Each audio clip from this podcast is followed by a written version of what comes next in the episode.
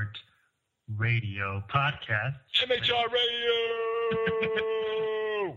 MHR Radio, and uh, that's Kyle. Kyle's Kyle's here as always. But we got a cool, cool, cool special guest uh, coming up for you guys. Can I say it? Can I say it? Yeah. I've, I've been DMing this guy on Twitter for like two months. Like, come on our podcast, come on our podcast, come on our podcast. He says yes every time. He's awesome. Duke Ihenacho, Broncos starting safety, training camp star, freaking hard hitter, could be a linebacker. We ask him questions for 20 minutes. He exclusive interview here on MHR Radio Podcast. We're excited to share that with you guys. We're gonna have the whole Broncos secondary by the end of the season. I think we've had Champ, Kayvon, now Duke. That's true. We got to get Chris Harris. We got to get DRC. We got to we got to round them up. Yep. we got to cover those who cover. So we're happy right now, but what what wasn't happy was news that we got over the on Saturday actually of, of John Fox getting lightheaded and and Oh, originally reported as a heart attack, and uh, he's in Charlotte. Um, he's okay. Um, he's since he was scheduled to have surgery on Thursday, but he ended up having surgery on I believe Monday. Monday. Yeah, he had the surgery on Monday. It was incredible. It was something he was scheduling for after the season, from according to reports. An aortic valve replacement. It seems like it was a pretty serious condition because it snuck up on him. So thankfully, he followed his symptoms. He listened to his body, and not until he finished his uh, chip shot for par, though. we saw that on MHR. Uh, Yeah. Peyton Peyton wanted to make it absolutely clear that he that he uh, was able to make par before he went to the hospital. What if he died making par? Would it have been worth it, Coach? Jeez, go to the hospital. You're feeling lightheaded. You have a heart condition. Get out of there. so one of the things, um, actually, I, I should probably talk about this because being that I was the one that, that did it a little early. Uh, Jack Del Rio was named interim head coach, which we announced on Sunday and Monday. We were the first to report it falsely. we had a, a bit of um, I don't know. Hey, whatever. We, we, we published early. It's okay. Uh, and we so tried. Jack, Jack Del Rio, to I think most fans' uh, liking, was named um, head coach, some interim head coach. Some fans probably wanted someone else to be named interim head coach so that Jack Del Rio could continue to focus on the defense. But I don't know that Jack Del Rio's going to lose any focus on the defense as a head coach. He just has to make decisions on fourth down, uh, challenge flags, field goals. You know, it's just it's, it's nothing that he hasn't done before. He's been a head coach for quite a while. Yeah, he talked about that on Wednesday, but it's one less smart person, really smart person watching the football game. That's what bothers me the most about it. I mean, how do we know whether or not John Fox, who has a defensive background, sees something from the defense and tells Jack Del Rio about it, and then Jack Del Rio tells his defense about it at halftime? There's one less guy out there who's at a very high level watching this football game, and I think uh, fans aren't valuing that enough. Something people think will just be fine, you know. John Fox, Jack Del Rio is a head coach, and he can keep calling defensive plays, and it's going to take away some of Jack Del Rio's focus. It's going to take away some of his ability to see and read and react, which his defense is best at. It's second half adjustments. I'm concerned about losing John Fox. I really am. I've heard a conversation um, between I don't know if I should mention names, but the former Bronco and a longtime uh, person who covered the Broncos, who they weren't really convinced that Jack or John Fox does all that much. I mean, even Tom Nalen, Tom Nalen on ESPN Radio in Denver was saying, you know, if you see a guy joking with the kickers, he's probably not working too hard, and that's who we compare John Fox to. That's true. You see, you see John Fox do that in a lot of practice, but you always see head coaches do that. I think the head coach, uh, yeah, he's running an organization. He's the most distance from the football field, so that is a good thing. But it's he's still the head coach. He still has to throw the challenge flags. Maybe we'll improve in that area. get, get well, John Fox. Do, do not confuse my frustration with John Fox's football decisions with my hope for his well-being. Get well, John Fox. Get healthy. Love you as a person. Love you. Do better. And uh, take this opportunity to review your reviewing. Right. And um, initially, you know, the report was four to six weeks uh, off the top. That was the Jay Glazer from Fox report, and then Adam Schefter came in and said as many as eight weeks. Um, eight weeks is how far we have from now until the end of the season. Four weeks is just enough to get us through the hell portion of our schedule. Um, upcoming Broncos have the Chargers, the Chiefs, the Patriots, and the Chiefs again. So John Fox probably couldn't have taken a better time to avoid stress. That's true. better, better for his valve to active now than a week in the middle of the game. Ian, if if we go eight 0 during this stretch and John Fox is ready to come back, do you want him back? Do you, I, do you want him back, or do you want Jack Del Rio to keep that momentum going?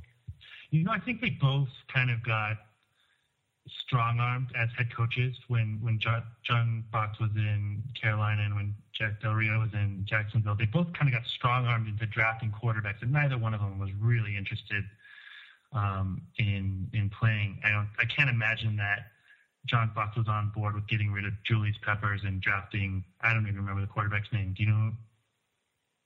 There, he's like the, he's not even the second string quarterback in Carolina right now. He's still on the roster. I don't know his name. Yeah, I don't remember either. That's the thing. backup quarterbacks who don't amount to anything. You forget their names. So you draft him at second overall or whatever they were, and then next year John Fox was fired, and they ended up having to draft another quarterback with the first overall pick, uh, which happened to be Cam Newton. And John Fox ends up in Denver and drafts Von Miller. But uh, and then Jack Del Rio ended up with he had David Garrard for a while. Jack Del Rio actually went to the playoffs twice. He had a 12 and 4 season and 11 and 5 season. Um, both times he ended up losing to the New England Patriots, once in the wild card and once in the divisional. So this is a coach with playoff experience. But um, I don't know. I, I would want. It's hard. I think Jack Del Rio's gone at the end of the season if, if, if he has an 8 0 season and we don't make him head coach. What what if Jack Del Rio wins the Super Bowl with the Broncos? Let's just go into that realm. What if, what if I mean for reasons health or not, John Fox cannot finish the season, cannot finish this postseason. Jack Del Rio leads this team to a Super Bowl championship. Who's the head coach in 2014?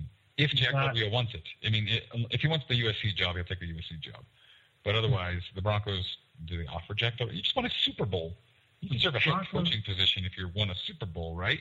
You're in like a you're in like a Jeff Hostetler Phil Simms territory there. I think. Am uh, I? I don't even know what that means. Okay. Jeff Hostetler won the Super Bowl with the New England uh, New York Giants while Phil Simms was injured. Right, that's Phil quarterback Simms. though. That's quarterback. I know. He, they kept Phil Simms. Same situation in Denver. John Fox was making five million dollars a year. We just are we still paying Josh McDaniels? I think we might still be paying Josh McDaniels' salary. Maybe we just ended last year, but there was, you know, his salary. If we're still paying Josh McDaniels' salary, I'm going to hack the financial institutions of, of the world. I'm a computer programmer, everybody. I can do this. and intercept his money. That's ridiculous. Are you kidding me? We had Shanahan on the books for I think three more seasons, and we had Josh McDaniels on the, on the books for two seasons. So at one point, we were paying three head coaches. We were paying yeah, Mike Shanahan. I remember hearing that, but I think we're done now in 2013. And I don't know if you can absorb. I don't know if you can absorb John Fox's salary uh, I, I, don't know how many more years he has. I assume let's say two. And it, so you think it's a financial decision? Do you think his, his salary will will drive whether or not they try to find a way to release him? I don't know about that. Ten million dollars on the books. I, I guess they gave seven million to Elvis Dumervil for for a broken fax machine. Maybe they would. Maybe they would eat it. The Broncos have a pretty good owner. They have an owner who understands that the important thing is winning championships, not filling seats.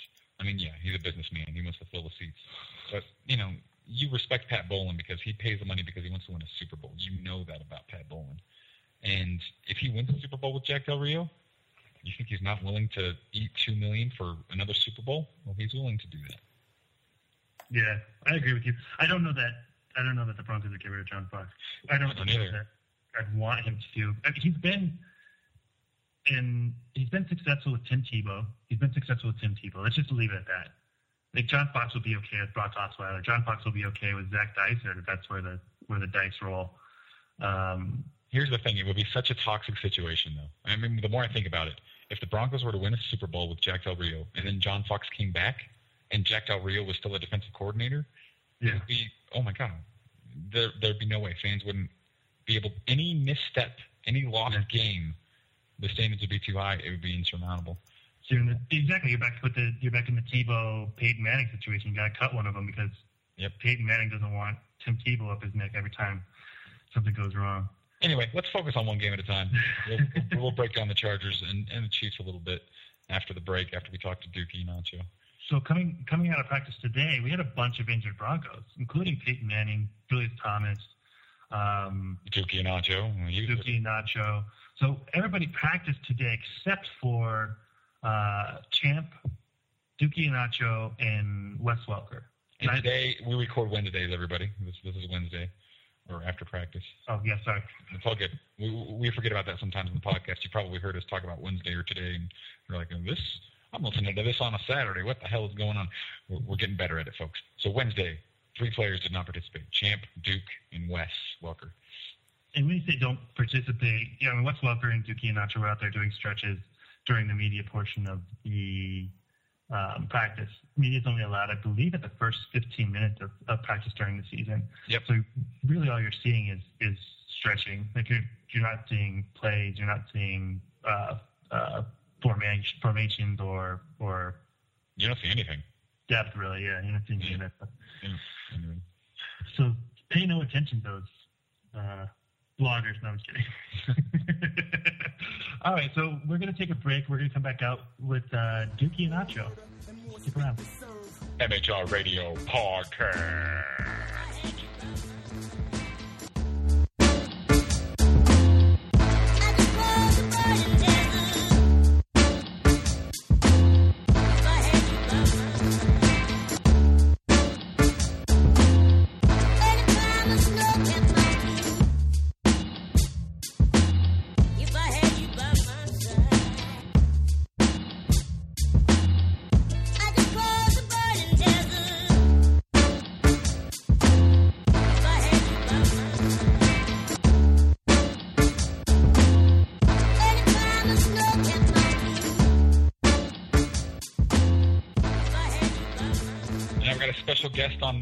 MHR Radio Podcast, Bronco Star Safety, Duke Ihenacho.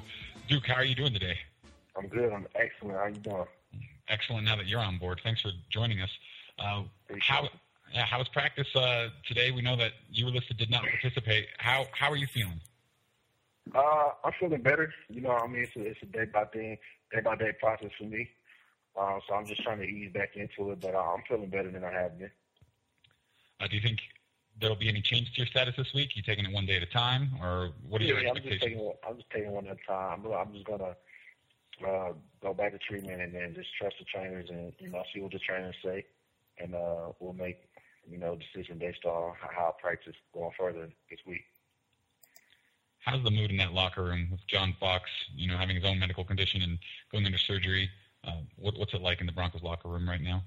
Oh man, we're still optimistic. You know, uh, obviously we have prayers go up to Coach Fox, and you know we're all, all, all concerned about his health and you know his family's uh, well-being. But uh, we're optimistic, and um, we believe he's doing well, and um, we just you know sending prayers and uh, just remaining remaining positive about the situation. It's an unfortunate situation, um, but I think he'll be better and back in no time. Duke, at the beginning of the season, Wesley Woodyard said that no one on the defense was surprised by your success, that they've been watching you for a year at that point. What do you think made you a starter this season as opposed to last season? Uh, man, you can you can name a lot of things, man. You can you can you can look at the way I trained in the off season. Um, you can just look at you know how I studied in the off season and uh, uh, my confidence and uh, you know opportunities. You can name a lot of things. Um, it was just I think it was just uh, getting a year under my belt made me a lot more comfortable with the guys and a lot more comfortable um, with the defense. And you know I just got back to being myself, like the way I was in college, just playing free and playing aggressive without having to think too much. So after a year, you you kind of know the playbook, so it's it's easier to see things and, and things slow down. So you know you can put your own tweak on things. So therefore, you can play faster and, and just be yourself. So I think that's the biggest thing came this year. Um, and uh, it kind of it kind of it kind of started last year and, and towards the end of the season because I started getting really comfortable and really just started playing fast against. Uh, well, I was, I was obviously scouting the defense, but just against those uh, first team guys, and I just felt pretty confident playing, and then you know I kind of made it a, a a goal and a mission to you know come this year and try to earn a spot. What is life like for a practice squad player? Is it just every different every week? Not ain't too bad. Yeah. Not too bad. I mean, you, you- obviously uh, you, you feel some kind of way because you feel like you should be playing and, and you belong, and uh, you want the opportunity. But at the same time, there's a lot of people um, that wish they were in, on the practice squad. So you, you know, at the same time, you're blessed. Right. And I feel like that's how I looked at it. You know, I looked at it. Well, I cannot be here, but they kept me around for a reason. And you know, if if, if they didn't want me, I wouldn't be on the practice squad. So as long as I What- had, had a mentality where I just kept, kept working and, uh, you know, just stay, stay the course and not got discouraged because I was press squad was fine. But the press squad not like life on press squad is not not too bad. We do everything to just set play. What do you think? Uh, what's like one takeaway you could say you've had since from the Baltimore game until until now? Like, what's the one thing you're like, oh my god, I had no clue about this? Oh man, uh, probably the um, you know this is my first year playing, so probably the lesson of the season. how how it just wears down your body. So I mean, I'm so used to you know being in college where I played 12 games, and uh, if you like include the preseason, we we've already played you know 12 games. So Yeah. uh, so yeah, that's probably the biggest adjustment, just the length of the season and how many games play. What would you say has been your best game so far as a starter? Uh, I don't know. It's hard to say. It's hard to say because I felt like I, I've been playing. I felt like I was playing well in some games, but didn't end up finishing the game. And you know, I played whole games and didn't play as well as I felt like I should have played. So I mean, it's hard to say. Um, but you know, I think I had a lot of fun. The Baltimore game, I had a lot of fun because it was just my first game, and you know, just the first time experiencing the crowd and the intensity. So I would say that's that's a fun game. I, I can't really tell you what my best game was though. Did you have the butterflies? Were you nervous in that first game? Nah, you know what? I wasn't. I wasn't. I was. I was more nervous for the first preseason game than I than I was for the Baltimore game. Um, I don't know why. It's kind of weird, but I used to get nervous before every game in college. And even, I mean, I'm, I'm talking about every every year, even when I was a senior, even after I played forty some games, I used to get nervous for every game. But NFL now, I don't get as nervous. I'm not just have to go out there and play football now. It's, it's much easier to calm down. I guess because you you know you got better athletes and better players around you that you know will have your back. So it kind of eases your mind a little bit. Uh, I know one of the things you talked about is having an opportunity. That's something that Jack Del Rio talked about in training camp. That he gives players opportunities, and when they take it, Yeah. he gives it to them. Uh, you're you're the evidence of that. I mean, here here you are. You went from the practice squad, not in one off season, but you know that's where you were last off season. Here you are, Right.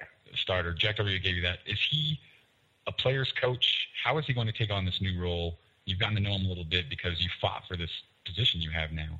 Um, how is he going to take on the role of interim head coach? Is that going to affect uh, his ability to work with the players?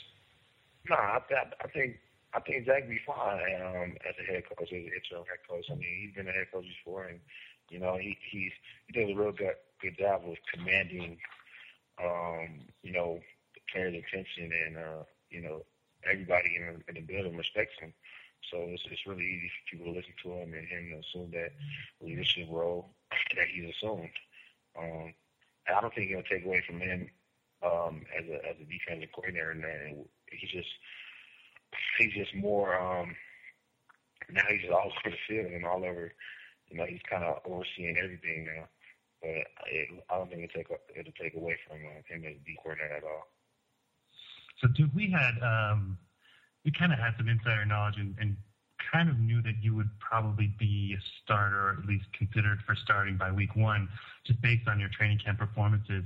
But it was kind of interesting just watching my Twitter timeline. As soon as you came out on like game one and with 11 tackles, it was like girls were starting to be like, "Dude, what's up? What's your craziest like fan story?" He said, "What? Say again? Well, who was trying to be? Who was saying Duke?" So, so you're like on on Twitter, you became very popular kind of overnight once everyone saw you in week one, especially with it seemed like the female fans what was the what's the crazy story from like college or, or NFL? Like, what's the craziest fan story you have of someone trying to get your attention? I, you know, I don't know, man. I'm still fresh in the game, so um, I haven't had too many, uh, too many, you know, crazy stories. You know, football players, nobody really knows our faces, so it's not like you can just see us in public. I mean, unless you're like a quarterback or an offense player where you get the camera on you all the time. If people just can't see us in the public and be like, and just be able to identify me. So I don't really get too many crazy likes. Still go out in public a lot and not be bothered and nobody say anything to me.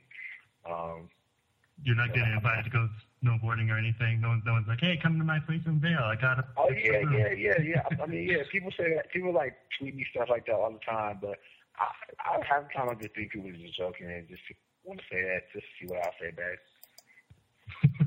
Duke's a I, classy I, guy. can't, I can't really, I can't. Yeah, I can't really tell you any stories. I, I literally, honestly, don't have any crazy stories. Um, like over, uh, like you know, over the top stories. It's just basic stuff. Like you just tweeting me stuff. If you weren't if you weren't a safety, what would what position would you want to be playing? If I want, if I, I I'd be a kicker. Yeah. I'd be, a, I'd be a kicker. I, I could just chill and kick all day. are you are you like a are you the third string kicker on the Broncos? Are you gonna be like like a? Nah, I, wish, I wish. Nah, I wish. I wish. But uh, nah, if I if I had to, uh, if I wasn't a safety, what would I be? I mean, probably a linebacker. Honestly, I'll just gain some weight and then play linebacker. You get called a linebacker anyway a lot by by people who's like basically a linebacker is going in there, is, you know, up to the line. Well, I, Uh, I, I I like to do. Uh, I like. I just like to be all over the field. So uh, wherever the ball is, that's where I like to be. So um, if the ball's in the backfield, it just doesn't make any sense for me to be 30 yards deep. You know what I mean? Right. And so if the ball's in the backfield, if somebody's carrying it, then I'm coming up and I'm looking for. I'm trying to make the tackle. So that's just what it is. So you constantly get called the hardest work worker, like the hardest working person. You know, there's people referring to you as you know very hard worker. But how how shed some light um, for those out there that would that maybe need an extra push? Like what is it that makes you the hardest worker or hardest working person? Um, Man, that's a tough one. To talk about myself as a hard worker, I don't know. Um, I would just say, you know, I just okay. Last year on practice squad, I was on practice squad last year, and every Saturday when the team um, was about to travel, or when the team did walkthroughs, or right before the team did walkthroughs, the practice squad players had to go lift, do the own. Do we had the extra lift, and it was the hardest lift ever. It was harder than all the summer training and all the spring training, and I hated it. I really dreaded it. And I told I told myself last year, and I don't ever want to be able to. Ha- I don't ever want to have to do that stuff again. So I worked hard in the off season, so I wouldn't have to do that. So that was part of my motivation. Um, but but working, I, I just I just want to be the best person. I mean, the best I could be. You know, um, I feel like you know people. Like I have I have high expectations of myself, and I feel like the only way I can achieve those expectations is if I work hard. And um, it sounds cliche, but you know somebody's always trying to outwork you. Somebody's always coming for your job. We're trying to get you where you're at, so you always got to outwork the next person. So when I'm working out in the off season or in the weight room or wherever, I'm always trying to outwork somebody. You know what I mean? I make a competition with myself. I make a competition with somebody else to outwork them. And I think that's where, you know, that's what people probably say, you know, do some hard work. How cool is it to see yourself on a Pro Bowl ballot, though? Oh yeah, I saw that like today. I saw that today. I mean, I would who would have ever thought, right? who would have ever thought? San Jose State to to Right. Who would have? I mean, I, honestly, man, honestly, I, I couldn't. If you would have told me I would have been in the Pro Bowl ballot, I would have said, nah, not this year. You know, probably, probably maybe the next few years after I got comfortable, but not this year. But it's a blessing. You know what I mean? Um, shoot, I can't complain. So you're working hard just to to keep away from those practice squad workouts. You became a starter, Man. avoiding the workout. Oh, that's a scary. That's a scary workout. I'm telling you. Look at the Pro Bowl. You'll distance yourself even more from it. You get that Pro Bowl. You can ask my you can ask my uh, strength conditioning coach. we used to hate those. Me and all the practice squad players, or everybody else was just chilling in meetings. We'd be out, we'd be in the weight room just dying. Um, so I, I just didn't want to go back to that. And, I, and obviously, you know, you, you want to, I want to play. You know what I mean? I'm a competitive guy, and I want to contribute. So all those things play a factor in how hard I work in the off season, and you know how how hard I continue to work. That's fascinating. That's good stuff. I got a question for you about your teammates. The Broncos have Okay. three really good cornerbacks. One of them's been hurt most of the season. They got Champ Bailey, Dominique Rodgers-Cromartie, and Chris Harris Jr. Who's the mm-hmm. best of those three? Who's the best Man. cornerback? Oh, Champ's the best. Champ's the best. Champ's the best, hands down. Okay, Champ's, Champ's the best. I can't argue with that. The guy has like 10, 12 Yeah. Pro Bowls, something like that. Yeah. Yeah, I mean, come on, man. That's that's no brainer. Who who do you want on your side in a bar fight? Show up. Which one of those guys do you want on your side in a bar fight, though? Like, Uh, which one of those guys? yeah. Or Kayvon. Throw Uh, Kayvon. Throw Kayvon in there too. Man, I want all those guys, man, because we, we so close. We so close as a, as a um, you know, as a secondary, man, and we have each other's back. So if I was ever in a, in a situation like that, I want all those guys with me because I just know that they'll be down to get me out of it. Von Miller, his impact on the defense. Uh, have you felt it? Have you seen it? Two games in. Yeah, yeah, no question. Um, we lost the Colts game, but we played better defense the Colts game when Von came back. You know what I mean? We were flying around and and we were getting off the field on third down and Von, he demands a lot of attention, so it frees up a lot of other guys, a lot of other guys to make plays. And uh, the Washington game, just the same thing happened in the Washington game. You know, we were able to make plays and play better defense because a lot of guys, regardless of regardless of if he's mixed six games or not, as soon as he comes back, people going to account for Von. You know what I mean? That's the kind of player he is, and that's how that's how good he is. Um, so he definitely makes everything easier on, on the D line, the linebackers, and, and us secondaries. I mean, our secondary players that have to cover. So uh, yeah, his impact is crazy, man. You guys have you guys have shut down some of the NFL's best running games uh, this season between LeSean McCoy, um, even shutting down running back or like Mike Vick and and uh, RG3 Ray Rice. The secondary has kind of felt that though because teams have had to they've been forced to pass on you. Um, what is it like when you're just consistently under attack as like a on an aerial attack? Are you guys yelling at the defensive lineman to get a sack, or are you just like kind of gritting your teeth and bearing it? Nah, we, we don't we don't yell D line and, and blame them for us for us uh, you know, blowing coverages and you know, us giving up passing yards. Uh, we just stay ground and, just talk to each other and try to get it corrected. You know, this is a league with a lot of great players and you know, good quarterbacks and you know, people can throw the ball and, and we're gonna give everybody their shot. You know, we understand that. So when people play the Denver Broncos, they're gonna come with the full package. They're gonna come with everything they got. And then, you know, we do a good job we do so, such a good job stopping the run, and we get out to oftentimes we get out to a big lead, so they have no choice but to sling it around. You know what I mean?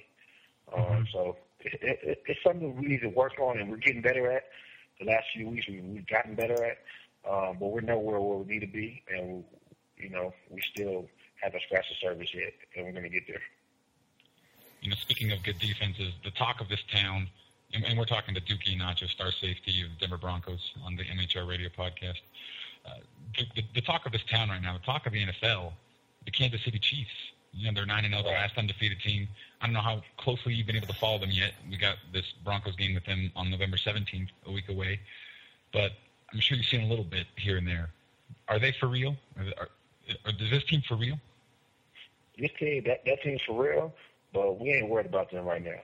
We worried about the Chargers. So, you know, when, when the time comes, we'll get some cheese. But right now, it's, it's about the Chargers. That's a good answer. And that brings me to my next question. What, what do you see from the Chargers? Philip Rivers is having uh, the kind of season where people might be talking about him as MVP if it wasn't for your own quarterback, Peyton Manning. Uh, what do you see from the Chargers? Oh man, um, Philip Rivers playing good. And, you know, he, he does a good job getting the ball out quick. So it makes it got makes it hard for uh, people to get pressure on him. Um, they do a good job getting the ball to two playmakers, um, Antonio Gates and you know Danny Wood. You know, they're pretty good players.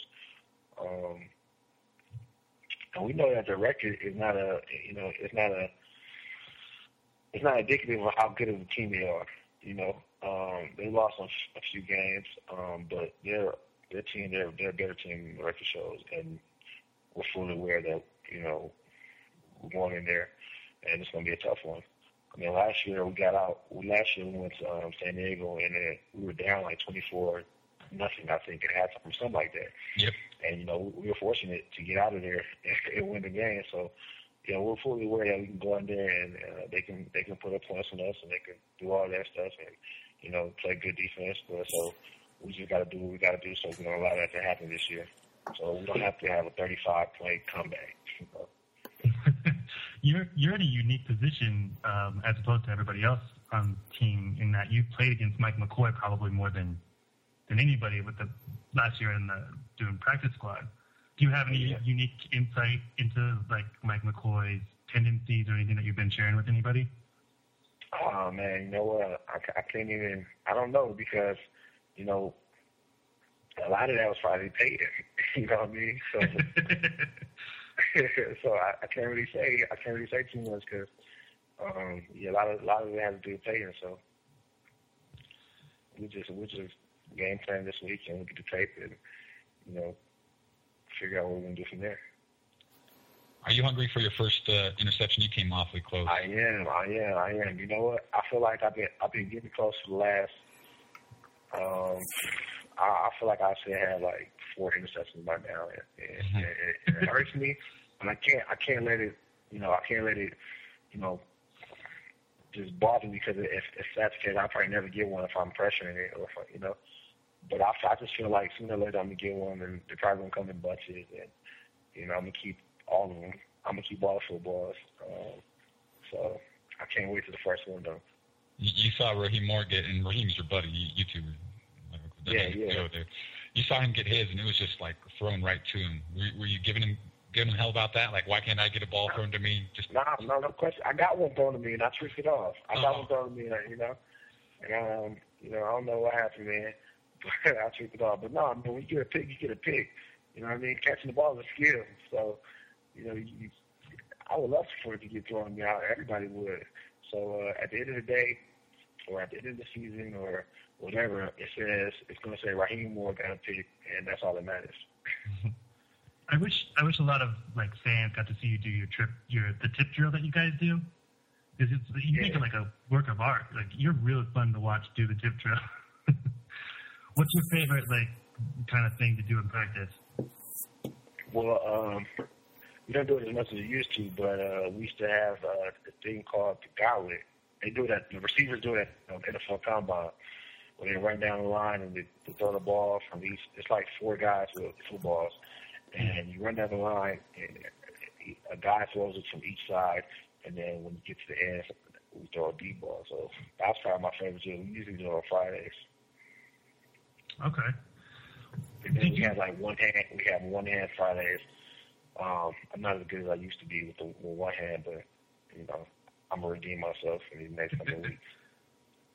Which who's the one receiver that you hope that you get uh, on the Broncos? Like every time you're like, I want to cover him because he's going to make me better. Is it is it Wes or is it Julius. Marius? Julius, Julius. Julius, yeah, all day. Is he, he's so he, you know he's he's so he, he's he's so good that if you line up on him so many times, it'll be it'll make your life ten times easier when you line up on Sundays against whoever the tight end is. And I really think he's you know a top. He's probably one of the top three tight ends, top five tight ends in the league right now. You know, and that's in the whole league. That says a lot. Um, so when you line up with him, it's really just preparing you for anybody else. and when he lines up on you, it's got to make him better too. Duke, thanks for coming on the program. We really appreciate it. We've been trying to get you on. Thrilled to have you on. Do you have, do you have anything you want to say to the Broncos fans of MHR Oh man, Mile High Report? No, man, just, just tell them just keep rocking with us and just keep supporting us. And you know, when we're trying to do big things this year, we appreciate we appreciate everybody's support and you know all, all the positive, positive energy we, we're getting. So, thank you. Absolutely. Thank you. Thank you. All right, man. Please. No doubt. You know it's sad, man, that I'm such a madman, bad with that boom you never had, man. Here comes the boom, here comes the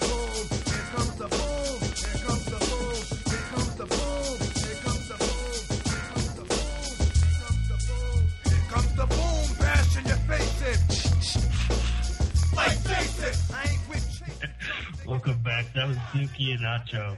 Wow. he uh he he he shared a lot with us actually. He, he told us about some things that I wasn't really sure that he would be willing to go into. So that was really cool of him. Yeah, Duke's a man. and I've always enjoyed talking with Duke. I enjoyed talking with him at training camp. I never got a one-on-one with him, but uh, got to talk to him with a lot of the other reporters, and he's just an engaging guy. The second you learn to pronounce his last name, you he, he's on the same level as you. You're, he's just having a conversation with you from that moment on. It's not like an interview anymore. You're just uh, hanging out. And it's really You're still hearing announcers say I, he, and Nacho, or I don't know, however they, however they're pronouncing it. But you still hear it every now and then. You're like, dude, you have a pronunciation guide right in front of you. There's three guys on the Broncos who have difficult names, and, and I would definitely make sure that I understand how to pronounce Ihenacho. And it's not that hard once you think eat a nacho. I mean, not to make fun of it, but that's how I think of it. I mean, if I'm, I'm hungry, I want to eat a nacho. Just get rid of the T, and that's how you pronounce He's silent. It's French. it. It's, it's a French nacho. That's a eat nacho. I wanted to ask him. I don't know if he's. There's barely any. Wesley Woodyard and Champ Bailey are all that come to my mind. Maybe Ryan Clady. There's not a lot of Broncos left who know about like this Chargers Broncos rivalry, and I wanted to ask him about it, but I was worried he would have no clue. You got Yeah, Phil it's pretty much Rivers. just champ. I mean, even Wesley Woodyard and Clady were only the last year or two of that big rivalry. We had the we had the Cutler Phil Rivers Cooper. screaming match. Chris Cooper was big, would have been into it too. Yeah, Cooper. I mean, this goes way back. I hate the San Diego Chargers. I just tweeted those words. I tweeted those words. I hate the San Diego Chargers the other night. And SB Nation like retweeted me said, they asked the Chargers blog, your response? I, I mean, of all the of all the fans in in the NFL, I mean, in New York, you get fans from everywhere. Literally, the Chargers fans were the worst. And I thought you were at a game, Kyle, where Broncos fans were literally getting beaten up. And it was a game where the Chargers blew out the Broncos. It wasn't like Broncos won, you know, oh, yeah. but the, the, the Chargers had clearly won this game, but it was like 52 to whatever it was. You were there. Um, I, I'm going to be writing a blog post tomorrow. I mean, I'm sorry, Thursday. It'll drop Thursday. It'll drop before this podcast comes out. And it's a blog co- blog post I wanted to write for years, which is why I hate the San Diego Chargers. I've referenced it in the comments a bunch of times, my childhood story, why I hate the San Diego Chargers. It occurred to me I need to just write that bad boy down. And it basically comes down to the fact that Chargers fans suck. That's about it. I just yeah, they're not they're not classy people. I, I, I guess I'll, I'll save my story for the second Chargers game because we might actually need it then. But I, I've been invited to this game in San Diego twice. Um, Avery's actually going to be out there too. Avery Schlereth, who's a fan of the a, friend of the show. I shouldn't say a fan. She's a Friend of the show. program. We love Avery. Um, she's going to be at the game. Um, got another friend who's going out to the game, and I don't get invited. No, no one wants to go to me with Broncos games when they're in Denver.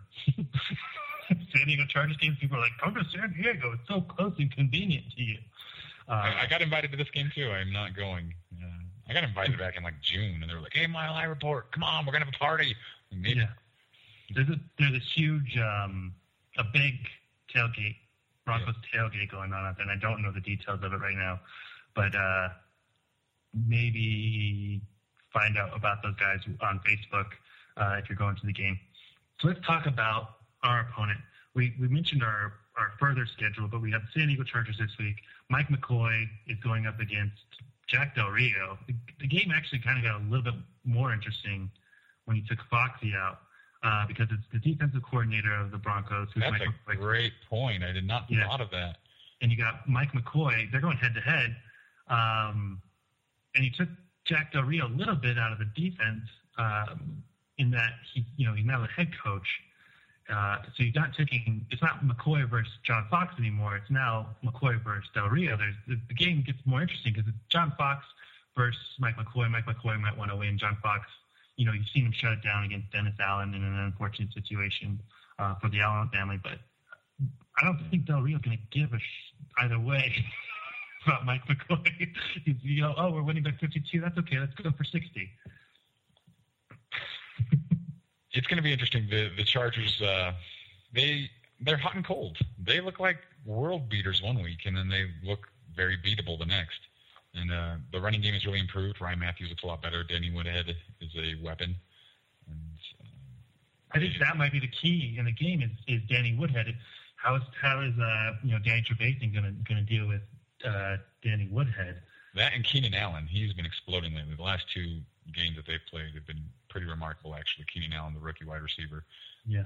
he broke 150 yards last week. He's he's to me he's the first step. Is stopping him, um, making sure that he's bracketed in all, at all times, which will force Philip Rivers to hold on to that football a second longer, and give Von Miller and Terrence Knighton of all people, Terrence Knighton, time to get Philip Rivers. Terrence Knighton had some had some kind words to share about Jack Del Rio, just saying, you know, Jacksonville really wasn't Del Rio's fault. That in Denver he actually has talent to work with. I hope you said that exact thing. Uh, sorry, sorry, Jaguars fans. Uh, the Jaguars fans hate us. Anyway, they always beat us. Not always, but they continuously beat us. for like Uh, 15 years, they beat us way more often than not. Yeah. Just don't have have Peyton Manning's number, but they they certainly have the Broncos number. Um, San Diego Chargers. Yeah, remember the old days when we had to put Champ Bailey on Antonio Gates? Ugh, that didn't. That never worked. we just couldn't stop Antonio Gates. Yeah, Vincent Brown. Uh, I, I don't know. Gates is not having a good year. He No. he's lost a step, and you know you don't like to see that unless he's a Charger. Then you like to see it. Something's working for Rivers. He, Rivers, you know, you, you, you said it during the, the the interview with Duke. You take Peyton Manning out of the NFL, and Philip Rivers is arguably the best quarterback in the NFL. Yeah. So he's doing something. Yeah, he's actually keeping up a nice pace with Peyton. He'd be having a very, very remarkable record-breaking season if Peyton Manning wasn't already shattering them. Philip Rivers um, will be really good preparation for the following week, which will be Alex Smith. that was complete sarcasm. Was like, that, was sarcasm, right? I do not get how the Chiefs are. I, I, I do. I know exactly how the Chiefs are undefeated right now. But they've played third straight quarterbacks four of the last five weeks. There's one other key part to it that you have to credit them with. I agree. They they've gotten the softest schedule, and even as far as their schedule goes, I don't think they're aware how many backup quarterbacks they've played. The other key to their success, and it's real, turnovers. They do Mhm. not turn the ball over, and they force turnovers, and they use that to kick field goals and field goals and win games and not throw any yards, and but they win games that way. They're taking care of the football better than anyone I can remember, and that is not a flashy statistic. That is not a big, sexy 48 touchdown statistic. It's a, a fumble return. And the Chief- the Chiefs are winning off of the turnover ratio. That is the key to their success in my mind. They don't win. They don't win last week against the Browns if they hadn't scored 14 points on defense. You're absolutely right. Yeah, even without the kicker, even if you added his extra points back, they scored 12 points on defense and 11 points on defense or and offense and special teams. I mean, it was, they they completely driven by their defense, and uh, it was never more apparent than against Buffalo last week. Yeah, I said Cleveland. Sorry, I was thinking of the previous week. Um, and again, against Buffalo, you're getting arguably a four-string quarterback because Kevin Kolb started out as the starting quarterback in Buffalo. Then he went to EJ Manuel. Then he went to no, it was Tuel time. It was Tuel time the whole time. no, no. I'm saying Tuel. Oh. Jack Tuel is the fourth-string quarterback. Yeah. They got they got even luckier. Um, yeah, we just if if if, the, if Denver can beat San Diego, it would be a really. I'm really kind of hoping that we do beat San Diego, just so that we can be going up against Kansas City with like no. There won't be anything the Chiefs fans can say afterwards. They can't be like, "Oh, well, you lost to San Diego. Of course you're going to win against us. You got all that fury and anger." Like, no, I want to come in rolling, and you guys are rolling, and I want to see the two steam engines just meet head on and clash. As as far as the importance of games go, this one is far lower on the totem pole. It's the next. It's three weeks after that that will determine the seeding of the AFC: Chiefs, Patriots, Chiefs. If the Broncos sweep those three games, they'll be very comfortable heading into the last four weeks of the season uh, with the first seed And- locked up. But if Right. so, this Chargers game becomes less important. It really does, as far as that seeding goes. We want to beat the Chargers, but in the grand scheme of the playoff thing, this is the game. If we're going to lose one game in the next four weeks, it's best to lose this one because any of the others is a potential seed dropper. Well, speaking of seeding, um, going into last week, San Diego was a sixth seed for the AFC playoffs. Broncos are still fifth, no matter the Broncos will be fifth until they beat Kansas City, or if you know, as long as they beat when they beat Kansas City. In the event that they beat Kansas City, they will no longer be a fifth seed. But for now, the Chargers are knocked out of the playoffs, so the Chargers have a lot to play for this week. Um, the Broncos as as you said, Kyle, like it's not really that important compared to let's say the next you know three weeks. The Broncos are coming off their bye. They're going to be healthier than they were two weeks ago. Um, I'm really excited for this game and to see them uh, close out the end of the season. I wouldn't. I, I'm not. I, I want to beat the Chiefs in the division. We need we need home field at least. If we're not the one seed, at least beating the Chiefs in the division. I think I think they'll drop a game, maybe two, to end near the end of the year. I don't, I don't think they can keep. I mean, turnover ratio is a sexy, not I mean, a not sexy t- statistic. It's a real one, but it's a little bit of luck too. It's the fumble getting recovered. It's the interception, you know, getting thrown right to you like Tuel did twice. Uh, you know, there's a little bit of luck on Kansas City side too. I wonder if it'll run out. And then one real quick thing I want to talk about before we wrap it up is uh, Nick Foles. Three, he's played. I think he started three or four games uh, in the NFL, and he, and he beats Peyton Manning's record that hasn't been touched in the '60s. Uh, he tied it. He didn't break it. He tied it. tied it. He tries it. Uh, I don't, do you see Peyton? Let's say just through whatever means in this in the rest of the season, Peyton Manning has seven touchdowns. Do you see Peyton being like, "Let me go out and get eight? instead of instead of Brock finishing out the game. Right. Uh, let's let's wait and see on November seventeenth, shall we? Ooh, Kansas City, we're coming for you. We're coming for you with eight touchdowns, Kansas City. Are you ready? You How's your defense going to score 56 points, Kansas City? Yeah. Can't do it. He's only going to throw seven interceptions. Therefore, we're going to win by one touchdown. Touchdowns to seven. We- We'll make sure that uh, Bugsy Ball and, and uh, uh, I'm not even Ronnie Hillman that. Never mind. I I take my quote back. I'm sorry. We You're going down, AFC West. You're going down, all y'alls. Here we come, Broncos. Here we come. All right, guys. Uh, thank you so much for joining us. Uh, next week we got something pretty cool, uh, through. Actually, we're we're uh, lining up for you guys. But thanks for listening and go Broncos. Thanks, to and Nacho, again for joining the program. Thanks, you guys, for listening. Have a good night, everybody. Hey, call your mother. Bye. Okay. Oh, dear.